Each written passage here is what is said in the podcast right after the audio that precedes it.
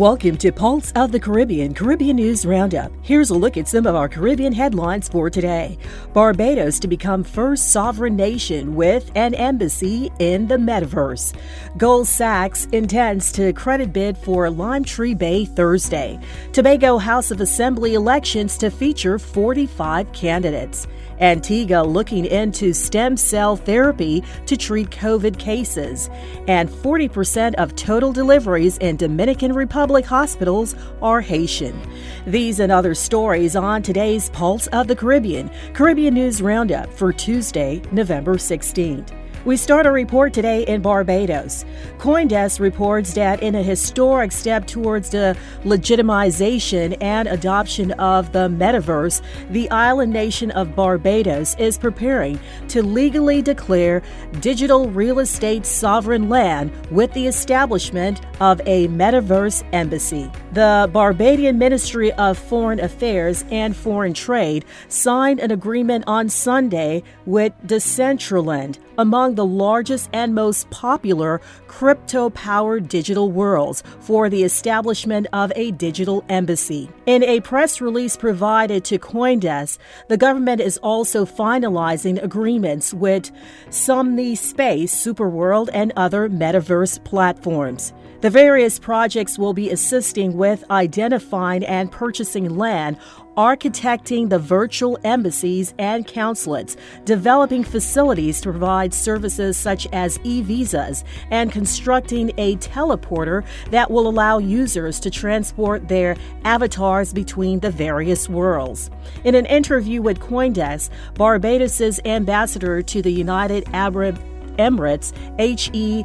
Gabriel Abed, said that the country intends to expand aggressively beyond this initial effort to build structures and purchase digital land in a variety of virtual worlds. The idea is not to pick a winner. The metaverse is still very young and new, and we want to make sure what we build is transferable across the meta worlds, he said.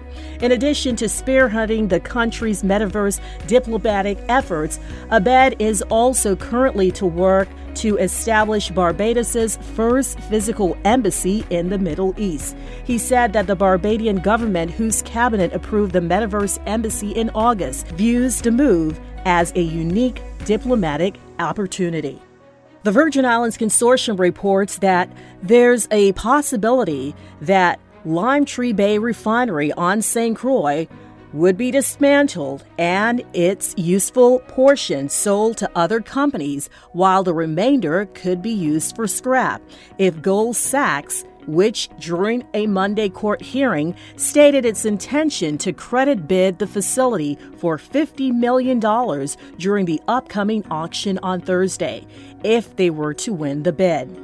The surprise move threatens the St. Croix Energy's $20 million stalking horse bid for the facility sitting on St. Croix's South Shore. While it appears Goldman Sachs could scrap the facility, the firm could also partner with another company, as has been its practice in commodities industries, to restart refining at Limetree Bay.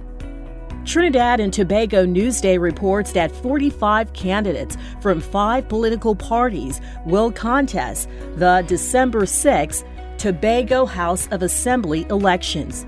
The candidates were confirmed on Monday after filing their nomination papers at four electoral offices on the island. The elections will be the first in Tobago's history to feature 15 seats. The change from 12 to 15 electoral districts came after the January 25th poll ended in the 6 6 stalemate between the People National Movement and the Progressive Democratic Patriots. The People's National Movement and Progressive Democratic Patriots have fielded candidates in all 15 electoral districts.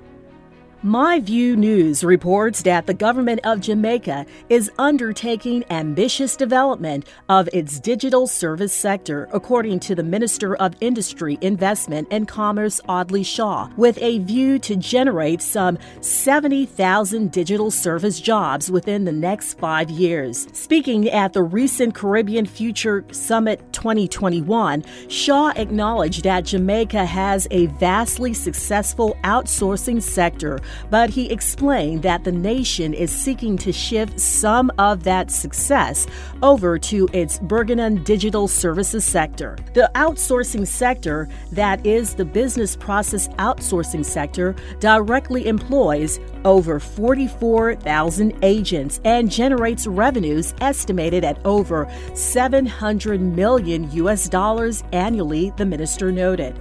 Jamaica's competitiveness is solidified on the basis that it is the most scalable location in the Caribbean with a relatively large available labor force and established ecosystems supported by the government and private sector groups. We have a multi sectorial approach to improving our technological infrastructure. In 2021, the Minister of Industry, Investment, and Commerce outlined the framework for the national five year global digital services strategy to expand the industry.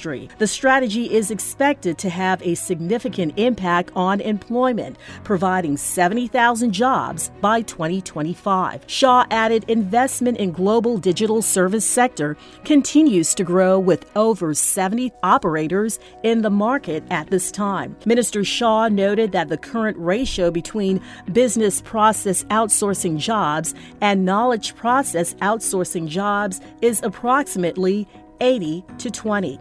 However, he said the government wants to improve the ratio to 60 to 40, thereby expanding and making further inroads into higher technology oriented jobs in the digital service sector. Several training programs are also in the works, Shaw said, with a vision to facilitate promotion of the sector and to enable training of thousands of Jamaicans in new digital skills of a higher value skill set. Antigua Newsroom reports that the Antigua and Barbuda government is exploring stem cell therapy as a means of treating persons suffering from COVID 19. Prime Minister Gaston Brown said his administration had become aware of a person being treated overseas for the virus that has seen great results and expressed belief that stem cells could be the reason behind it. We are presuming it is the stem cells that would have resulted in that miraculous turnaround. But again, we need more data to come to a final conclusion, he shared. We have asked Dr. Joseph John, who recently launched a multi million dollar private medical complex in the Caribbean nation, to import some stem cells and have them in stock for us to use stem cells as a possible treatment. We have even asked Dr. John to get on to the technical working committee so that he and others can share the data so that they can continue to review the efficacy of the type of treatment he continued. As you would know, we would have to establish the legal and regulatory framework here in Antigua and Barbuda for the use of stem cells. In fact, we have set a vision of making Antigua and Barbuda the stem cells capital of the world. Brown said it is also the government's intention to make available to the rest of the world data regarding the efficacy and safety of the stem cell. Haiti Libre reports that a report published by the Dominican Ministry of Public Health on current situations that public hospitals are going through nationwide with illegal Haitian immigrants receiving services and care reveal that in 2018, 102,205 deliveries were carried out nationwide in the Dominican Republic, 87% to Dominicans and 12.5% to Haitians. In 2019, 117,507 deliveries were carried out nationwide, 76% to Dominicans and 23% to Haitians. In 2020, that number is 111,090 deliveries were carried out nationwide, 72.5% Dominican and 27.20% Haitian. In 2021, partial figure as of September 2021, 82,521 births were carried out nationally with 70% Dominican and 30% Haitian. The trend for daily births January to September in public hospitals was 159 deliveries for Dominican women and 88 deliveries for Haitian women. If the trend continues by the end of 2021, the number of births to Haitian women could rise to 36,000 or 40% of all deliveries carried out in public hospitals in the Dominican Republic. The provinces most affected by this phenomenon are the District Nacional, Santo Domingo, Santiago, Altagracia, and Valverde. According to the report of the Dominican Ministry of Health, Haitian nationals pay for birth 25 gourdes in Haiti, or 252 US dollars. In the Dominican Republic, childbirth in public hospitals is fully assumed by the Dominican state. This is why Haitian women choose to turn to the health system in the Dominican Republic in search of safe, quality, and more economical care. The St. Lucia Air and Seaport Authority announces the launch of its online barrel trade appointment system. The application will present a hassle free and convenient space featuring real time online bookings in addition to automated emails and text reminders. St. Lucia Air and Seaports Authority implemented its first ever appointed system for clearing personal effects in November of last year with the system taking full effect on November 4, 2020. The process served as a part of the national response to contain the spread of the COVID 19 virus. Since the pandemic, the use of the online platform has accelerated. Hence, the move to online booking was strategic in meeting the standards of a digitized era and ensuring customer and employee safety. This new platform will be essential in providing customers with a user friendly space to transition to the new reality of digitized processes. Coordinator Compliance and Monitoring at St. Lucia Air and Seaport Authority, Samara Gabriel Howell describes the new application as a move in the right direction for the authority. Jamaica Information Service Chief Strategist and Advisor in the Ministry of Tourism, Delano Seawright, says Jamaica is benefiting from the October 8 United States release for the latest James Bond movie thriller, No Time to Die. He said Port Antonio, where a large part of the action flick was filmed, has been getting significant publicity that would also be impossible to calculate in monetary terms. Jamaica is the spiritual home of the James Bond franchise. It is the birthplace of 007, the British secret agent moniker. We were very delighted that Port Antonio and by extension Jamaica played such a significant role where today we are reaping the benefits, he told Jamaica Information Service News. Meanwhile, Mr. Seawright said Jamaica remains a preferred global travel destination despite the effects of the ongoing novel coronavirus COVID 19 pandemic, noting that we had some big name stars frolicking in both Port Antonio and Hanover. Barbados Today reports that one of Barbados's main airline partners out of the UK has announced it will be suspending its Manchester to Barbados flights for summer 2022, with more than six months to go before the summer period begins. Virgin Atlantic said the summer service from the North English city would be shelved, suggesting that the customer demand for the summer 2022 period was simply not there. This comes months after the airline announced that it had increased the frequency of flights from the Manchester Gateway to Barbados for the winter season due to start officially on December 15.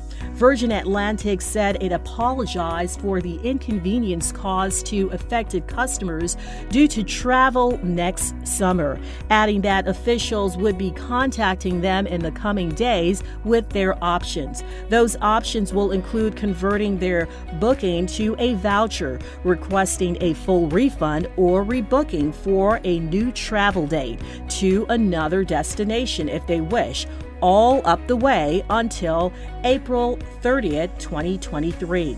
The Manchester to Barbados winter service is currently operating four times per week and will continue until the end of April 2022. Dominica News Online reports that the government of Dominica has announced a resumption of ferry services to Dominica effective November 15. Dominica has shared a long history of transportation linkages with the French Antilles, which facilitated trade, tourism, and social connections. Due to the COVID 19 pandemic and closure of the ferry borders, ferry services had been halted since March 2020. Shakira Parliamentary secretary in the ministry responsible for international transportation, said in a statement today. Nevertheless, we have been working closely with agents and the Ministry of Health to establish protocols for the restart of the ferry service. According to Lockhart, the tourism industry stands to benefit from this move as the French West Indies, in particular, make up a significant percentage of stayover visits. Therefore, we look forward to welcoming many more visitors back to Dominica, she stated. The approved protocols are the same as traveling to Dominica by air. The ferry service will resume on a phased basis. In the first phase, only 50 persons will be allowed to disembark in Dominica per trip. And finally, Antigua Newsroom reports that Prime Minister Gaston Brown says he is hoping to get some money to former Liat workers in time for Christmas. A video on how Prime Minister Brown proposes to get the money can be viewed on Antigua Newsroom website and YouTube channel. This has been your Pulse of the Caribbean Caribbean News Roundup for Tuesday, November 16th. I'm Keisha Wallace. For more Caribbean news stories and information, visit us online at pulseofthecaribbean.com and be sure to like and follow us on Facebook.